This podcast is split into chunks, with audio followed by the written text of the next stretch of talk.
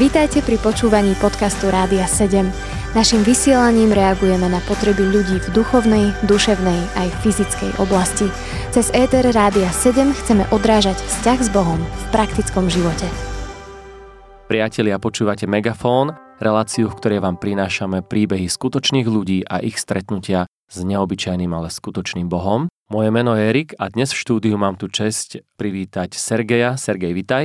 Vitaj, ahojte. A ako vždy na začiatku sa ťa spýtam také obligátne otázky. Kto si, čo si, čo robíš, odkiaľ si? Možno len do toho tak krátko vstúpim, že keď povieš pár slov, je zrejme, aj keď podľa veľmi jemného prízvuku, že si možno tak trošku pôvodom na východ od našich hraníc neviem, tak skús povedať niečo o sebe. Tak áno, máš pravdu. Ja pochádzam z Ukrajiny. Mám momentálne 33 rokov. Na Slovensku bývam od roku 2008, takže to už je 11. rok. A čo sa týka môjho zamestnania alebo povolania, tak ja som pastor alebo kazateľ baptistickej cirkvi. Mm-hmm, možno nie každý vie, čo je to baptistická církev, ale je to zrejme nejaká taká menšinová evangelikálna církev, ak to môžeme povedať takto veľmi krátko. A ešte možno povedz si, že na ty slobodný. Zatiaľ som slobodný. Nech urobíme nejaké promo vétery. Dobre, hovorí, že si pastor, čiže každému možno posluchačovi nejak e, prebleskne, že možno si už svetý muž od narodenia, ktorý poznáš Boha, alebo teda veríš v Neho. Ale aký bol tvoj príbeh tvojho stretnutia, spoznania živého Boha? Ako to celé začalo? Tak e, nepochádzam z kresťanskej rodiny, skôr z takej nominálnej, pravoslavnej. Takže môj príbeh začína tým, že vyrastal som s maminou bez otca, keď som sa narodil.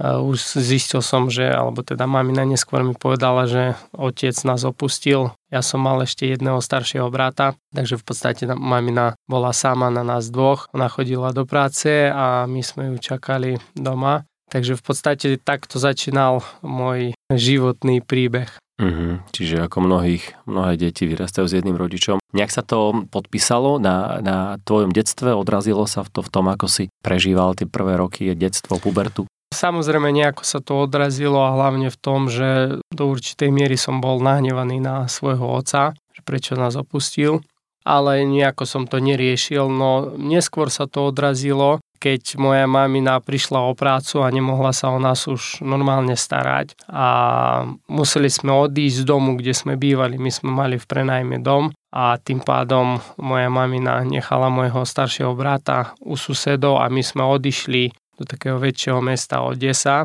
U susedov, prepáč, u susedov nechala brata, to je také nezvyklé.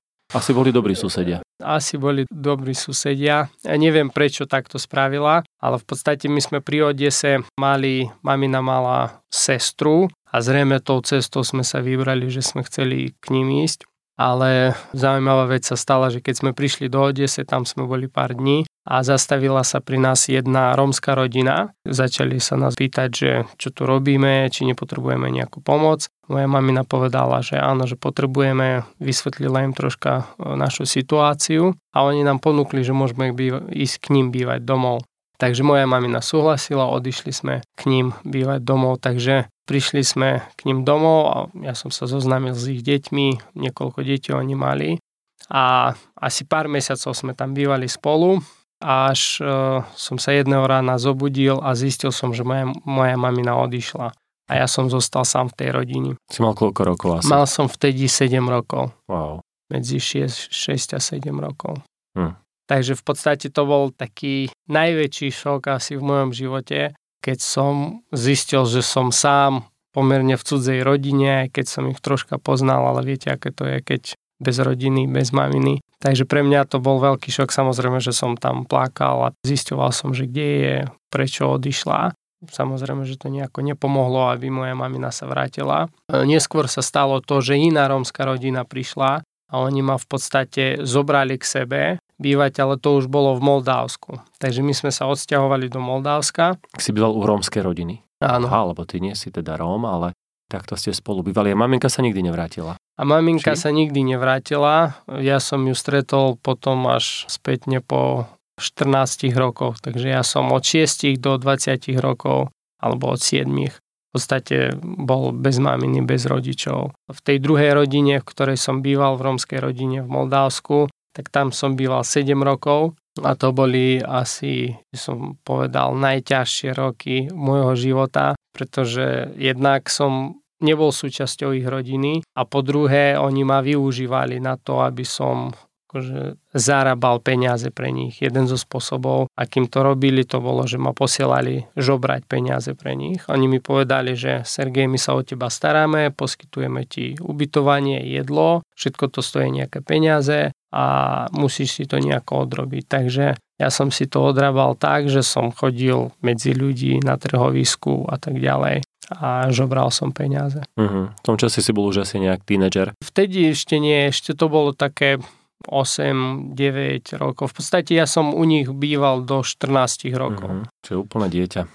Takže e, to bolo také jedné obdobie ďalšie. No neskôr sa to začalo zhoršovať asi čo mesiac, tým to bolo horšie, až sa to dostalo do takého bodu, keď oni mi začali dávať podmienky a teda konkrétne povedali mi, akú sumu peňazí mám doniesť. Teraz, ak som prišiel večer, mal som kvázi taký 6-7 hodín, keď som bol vonku, keď som prišiel večer domov a vyložil som peniaze, ktoré som nažobral a nebolo dostatočne, tak som dostal bytku. Niekedy to bola jedna fácka, niekedy dve, až to preráslo do takého, že poriadnu palicu zobrali alebo kladivo a uderali ma po rukách, po nohách, takže ja som mal aj niekoľkokrát zlomeniny a mám konkrétne na pravej ruky e, zlomeninu, kde ma museli operovať aj na nohe, takže niekoľkokrát som bol v takých dosť uh, ťažkých zdravotných podmienkach. Hmm, nemal si sa na nikoho ani obrátiť? A žiaľ áno. Samozrejme, už keď som bol dospelší, tak mi troška už mi napadlo, že mohol by som ísť na políciu a povedať, že kde bývam a že tá rodina ma využíva, ale už keď som bol malý a tá rodina mi to aj opakovala, mi hovorili, že ak sa odvážim niekomu sa stiažovať alebo žalovať na nich, tak oni určite ma nájdu a zabijú ma. Normálne niekoľkokrát takto hovorili, takže vo mne to vyvolávalo určitý strach čokoľvek povedať alebo ktorékoľvek veci prezradiť, pretože som vedel, že asi nemusia srandovať alebo berú to vážne a to bolo do 14 rokov. Tak to je naozaj silná káva. Neviem, čo by niekto robil na v tvojom mieste, čo si mohol robiť? Mohol si akorát ísť na políciu, mohol si ujsť? Jak si to vyriešil? Áno, presne tak som vyriešil.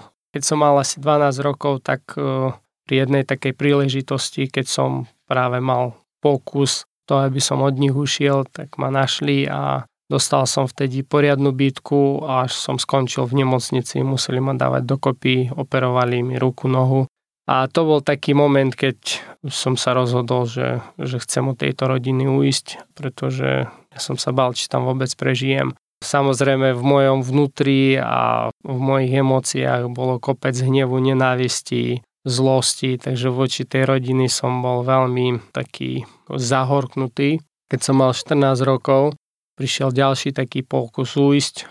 Už sme boli v Ukrajine, my sme raz za čas cestovali na Ukrajinu. Tam akože som mohol viacej zarobiť peniaze alebo viacej nažobrať. A pri jednej takej príležitosti, keď sme išli na Ukrajinu, ja som sa rozhodol, že znova od nich ujdem. No a to bol práve tenkrát sa mi podarilo ujsť, ale na druhej strane nevedel som, kam mám ísť.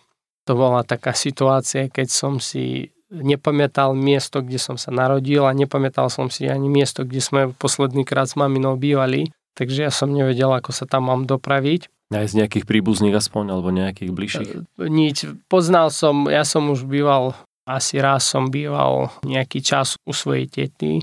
To je to miesto, kde sme chceli aj s maminou ísť. Ale vedel som, že to je niekde v okolí Odesy, ale presné mesto, presnú adresu som nepoznal. A ďalšia vec, ja som nepoznal presne ani svoje priezvisko, takže v podstate ja som, som odišiel od tej rodiny, tak som rozmýšľal, že teraz kam ďalej. A nevedel som presne kam mám ísť, tak mojou úlohou bolo len čo najďalej od nich ujsť, tak som sadol na autobus, keď autobus sa dopravil konečnej zastávky, ja som vystúpil, nastúpil som na vlak alebo na ďalší autobus a jednoducho čo najďalej. No a v podstate tých nasledujúcich niekoľko rokov som fungoval na ulici tým, že ja som bol zranený aj niekedy na nohu, na ruku a práve v tom momente ja som mal sadru na nohe, lebo mal som zlomenú nohu, takže mal som sadru na nohe, bol som na barliach Ty si utekal zo sadrou na nohe s barlami. Áno, mm-hmm. takže to bola taká situácia. A v niečom to bola samozrejme nevýhoda, ale v niečom to bola výhoda, lebo tým, že som bol akože postihnutý, tak mohol som si aj na to živobytie nejaké zarobiť alebo nažobrať. No ale v to obdobie bolo akurát leto, takže ja som vtedy kvázi nemusel riešiť, kde som mal bývať, ale spal som na stanici, alebo niekedy bolo, že priamo v krikoch. Niekedy som nespal, chodil som do nočných klubov, herní, do takých herných klubov, takže to boli akože moje prespávacie miesta. A to bolo také obdobie niekoľkých mesiacov, až kým som v tom nedal sadru dole a nezačal som kvázi normálne fungovať. A stretol som kamarátov, ktorí boli možno v podobnej situácii, ako som bol ja. No a oni ma troška začali vovadzať do takého svojho príbehu, do svojho fungovania, čo robili, ako robili. To boli starší chalani, ako som bol ja. Ja som mal vtedy 14, oni mali 18, 20, niektorí mali dokonca až 25. No a jeden zo spôsobov, akým oni fungovali, tak to bolo také proste určité kriminálne záležitosti. Samozrejme taký voľný život alebo voľný spôsob života. Takže oni ma do toho vťahli a vtedy asi som bol, aspoň som mal pocit, že som taký niekde prijatý, hej, že niekto si ma všimol, niekto si ma akože prijal medzi seba. No a samozrejme ja som akože to prijatie nechcel nejako sklamať, takže som sa snažil prispôsobiť ich fungovaniu, ich nejakým hodnotám. Opakoval som to, čo robili, či už to bolo fajčenie, či už to boli nejaké ľahké drohy, alebo nejaká kriminalita, vyvádzanie. Takže v podstate to bolo také obdobie 4 rokov, kedy som veľmi intenzívne fungoval v tom, že sme žili niekedy na ulici, niekedy sme prenajmali nejaký byt, tam sme bývali. A cez noc sme sa snažili niekoho okradnúť alebo niečo, garáž, garáž nejakú vykradnúť, možno stánok, obchod a potom cez deň sme tie peniaze miniali. Takže v podstate to bol taký spôsob života, no a samozrejme tá kriminalita skôr či neskôr musí byť potrestaná. No tu ti padnem do reči, prepáč, ten príbeh sa odvíja veľmi dramaticky, ale milí posluchači, dajme si teraz pieseň a po piesni budeme počuť, eh, čo sa stalo potom. Počúvate podcast Rádia 7.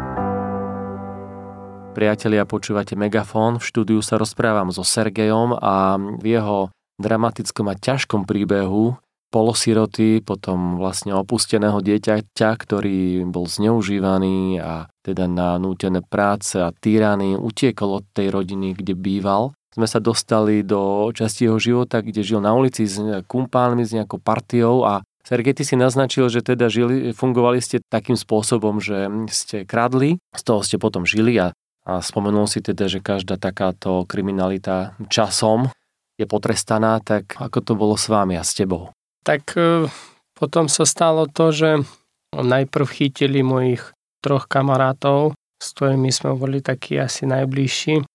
No a neskôr potom policia chytila aj mňa, takže my sme museli v podstate spravodlivo píkať. Na druhej strane to bol taký aj zázrak, Takže keď som sa dostal na políciu, povedal som, čo som vyviedol, alebo čo všetko sme vyviedli spolu, alebo samostatne. Potom, keď sa ma začali pýtať, prvá vec, alebo prvá otázka, alebo medzi prvými otázkami bolo, že ako sa voláš, aké tvoje priezvisko, kde si sa narodil. Som začal hovoriť, že si presne nepamätám. Tak najprv policajti si mysleli, že klámem, že ich podvádzam, že v niečom chcem ich zaviesť.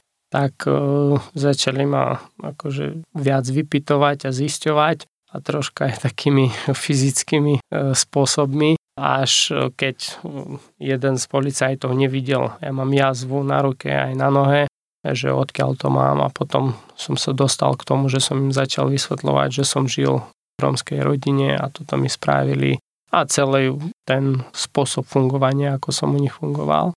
No ja som v podstate v tej policajnej kancelárii bol týždeň a už po 4-5 dňoch už som očakával, kedy ma už začnú dávať do toho procesu medzi rečou alebo v tom spracovaní údajov a tak ďalej som sa opýtal, že, že koľko alebo čo ma čaká, hej, že koľko rokov väzenia. Tak jeden z policajtov mi povedal, že medzi 6 a 8 rokov. Takže ja som vedel, že kvázi idem do, do basy. A keď som bol v tej kancelárii, ja som bol priputaný pútami o radiátor a to, to bolo moje akože také miesto očakávania na ďalší nejaký krok alebo posun. A som sa opýtal jedného z policajtov, že čo teda so mnou bude, že kedy ma už dajú akože niekde, kde by som mohol aspoň sa vyspať alebo osprchovať a normálne fungovať normálne. Tak uh, on sa ma opýtal, že či chcem ísť do básy. Tak ja som povedal, že čo mám na výber. Povedali ste mi pred pár dňami, že 6-8 rokov ma čaká. A on mi povedal, že Sergej, áno, máš na výber, že my sme sa rozhodli, že ťa pustíme, ale s tým, že keď odídeš a zistíme, že si znova nejaké vyvádzal veci a keď ťa opäť chytíme, tak buď si istý, že poriadne ti naložíme, hej, aj to, čo si spravil, takže budeš sedieť v basi možno aj 15 rokov. Alebo druhá možnosť je, ak teda ti naozaj záleží na tom, aby si troška zistil, kto si a mal nejakú inú perspektívu života, tak ťa dávam, dáme do krízového centra a tam ti možno pomôžu zistiť, kto sú tvoja rodina alebo odkiaľ pochádzaš. Vtedy som mal už 18 rokov a už ten život, ktorý som žil na ulici a s kamarátmi a ten štýl života okolo toho, ja som už mal toho veľmi dosť aj som túžil niekde v hĺbke po normálnom živote, ale na druhej strane ako keby som bol presvedčený v tom, že ja nemôžem mať normálny život. No a vtedy, keď mi policajti povedali, že, že takéto možnosti sú, tak ja som bol veľmi prekvapený, ale na druhej strane strašne šťastný. A som povedal, že tú druhú možnosť vyberám. Takže ma dali do auta, odviezli do toho krízového centra a tam v podstate som bol rok a počas toho, ako som tam bol, tak uh, zisťovali odo mňa nejaké veci a dávali ma do novín alebo do televízií tam v Ukrajine. Keď sú nejaké správy, tak na konci správ zvyknú tam dať fotku a povedať, že taký a taký sa hľadá. Keď niekto ho pozná alebo niekde videl, zavolajte na toto telefónne číslo. Takže ja som rok bol v takej nádeji, že niekto sa ozve, teta, mama, možno nejaký známy. Alebo ja som, viete, ja som nevedel, kto som. Ja som mal 18 rokov, nemal som žiadne doklady pri sebe, nevedel som, kde som sa narodil, aké je moje priezvisko. Ja som školu nechodil, škol, do školy som nechodil okrem prvej triedy nejaký čas.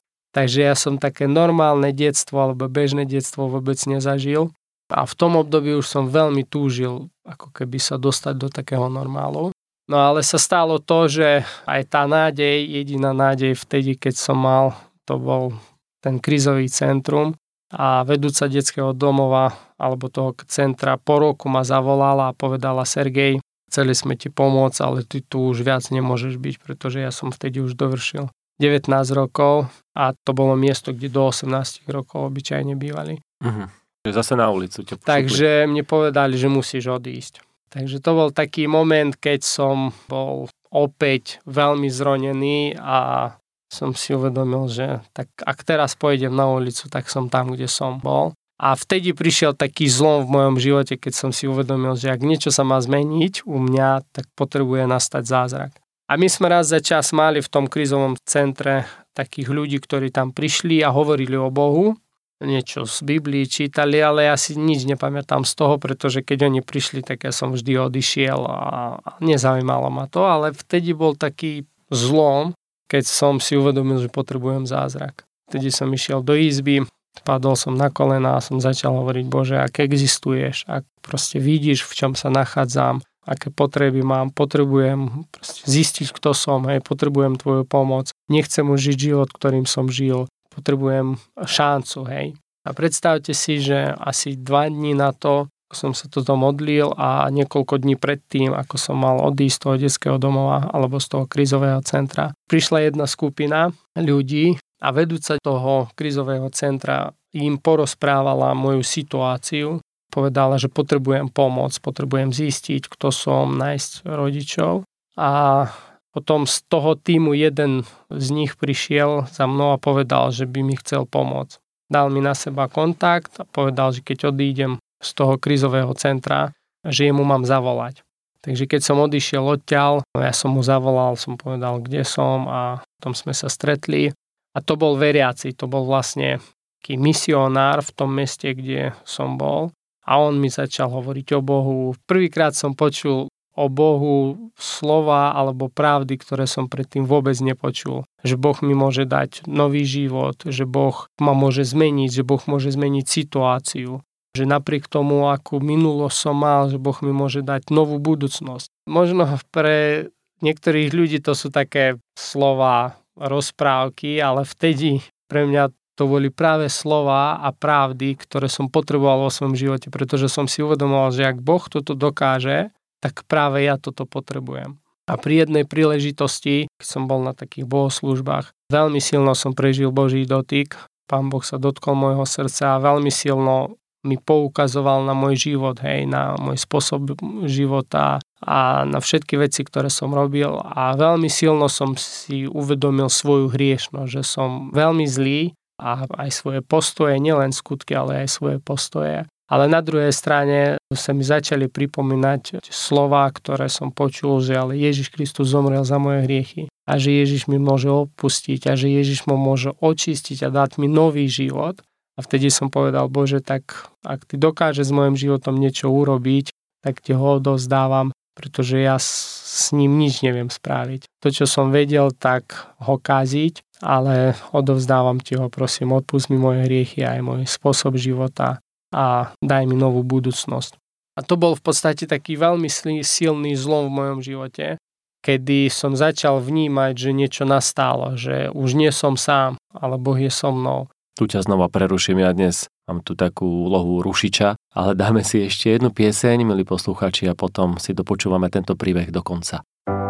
Počúvate podcast Rádia 7. Milí posluchači, ak ste teraz niekedy posledných minútach prišli k príjimačom, tak počúvate reláciu Megafón. My sa rozprávame, teda ja spolu so Sergejom, o jeho životnom príbehu a neľahkom, ktorý sa v tejto poslednej časti začal obracať k tomu lepšiemu. Sergej, ty si spomínal, že si sa dostal do kontaktu s nejakým misionárom po tej ťažkej minulosti, ako si žil na ulici, ako si bol týraný predtým v tej romskej rodine ako si sa dostal takmer do väzenia, ak ťa vypočúvali, že si nakoniec na nejakých bohoslužbách prežil, tak ako si to spomenul, Boží dotyk, že sa ťa Boh dotkol a že si sa modlil modlitbu, kedy si mu vydal svoj život. Skús to popísať, čo to s tebou spravilo, čo to znamená, že sa ťa Boh dotkol, si cítil nejaký jeho čo, že ťa chytil za ruku, alebo skús to nejak popísať, lebo možno nie všetci si vedia predstaviť, aké to je. Tak e, ja to vysvetľujem tak, že som si v prvom rade začal uvedomovať svoj život, svoje postoje, svoje skutky a som si uvedomoval, že to, čo som myslel alebo to, čo som robil, bolo zlé. A na druhej strane som si uvedomoval, že nechcem takto žiť. Preto som povedal, že Bože, tak ak vie s môjim životom niečo lepšie spraviť, ako som to ja so svojím životom robil, tak ti ho odovzdávam. No a tá perspektíva bola v tom, že takú nádej som začal prežívať. Áno, ešte niektoré situácie sa nezmenili. Stále som nevedel, kto som, stále som nevedel, odkiaľ pochádzam, ale vedel som, že, že Boh je so mnou a že On nejakým spôsobom túto situáciu vyrieši. Asi po tejto skúsenosti, možno mesiac alebo tak, Boh mi začal ukazovať, alebo začal som veľmi silno prežívať to, že ja mám odpustiť svojemu otcovi, svojej mamine, tým Rómom, ktorí ma šikanovali, u ktorých som žil.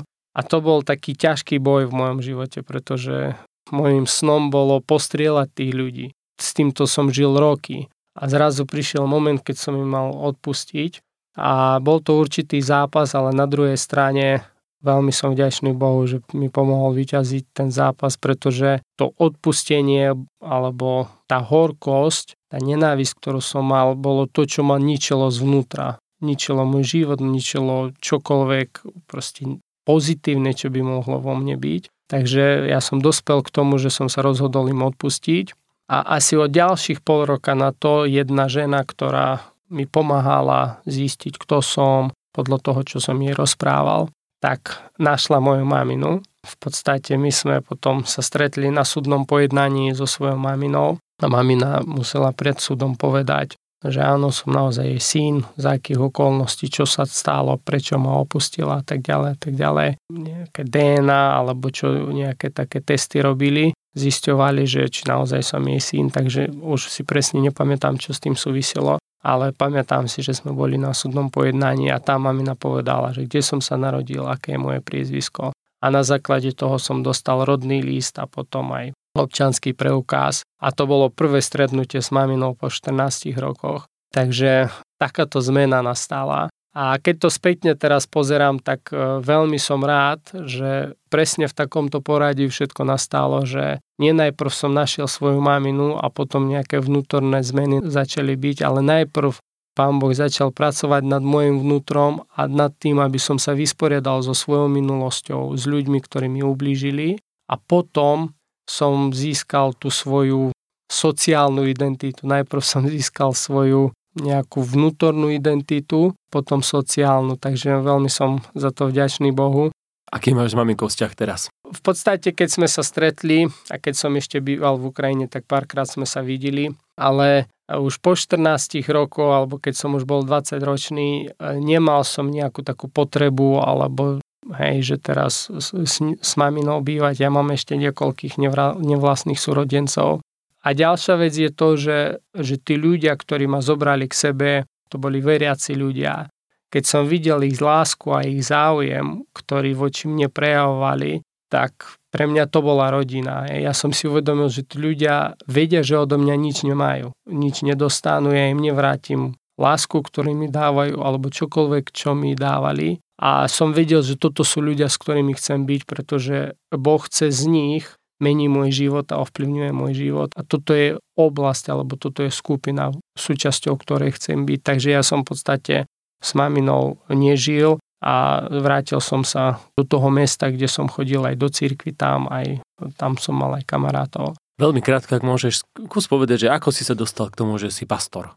Veľmi krátko. V 2008 roku som prišiel na Slovensko ako dobrovoľník v jednej kresťanskej organizácii Mojou túžbou bolo slúžiť mladým dorastencom a prišiel som sem sa naučiť, ako sa to robí, pretože v tej kresťanskej organizácii to je YMCA alebo IMKA, tam robia s mládežou a tu som bol jeden rok, tam som bol jeden rok a potom ako sa skončil tento rok, tak som išiel študovať teológiu do Banskej Bystrici. Keď som vyštudoval teológiu, išiel som na kazateľskú prax a po kazateľskej praxi v podstate som mohol ísť na kazateľa Takže tak som sa dostal do Nových zámkov ako pastor.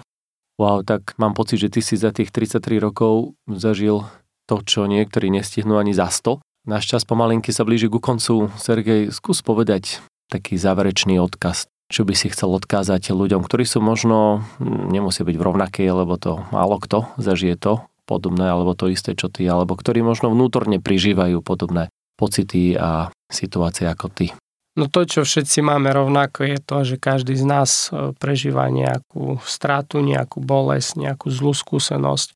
To by som chcel odkázať, že to, čo možno iní ľudia v našom živote pokazili, alebo to, čo my sme vo svojom živote pokazili, tak Boh dokáže napraviť a Boh dokáže obnoviť, pretože On jediný má na to moc a má na to sílu. Ja som to vo svojom živote zažil a viem, že to je najväčší zázrak, ktorý môže byť v živote človeka, keď otvoríme sa Bohu, pozveme ho do svojho života a dáme mu priestor možno napravovať a uzdravovať a dávať dokopy veci, ktoré sú zničené alebo rozbité.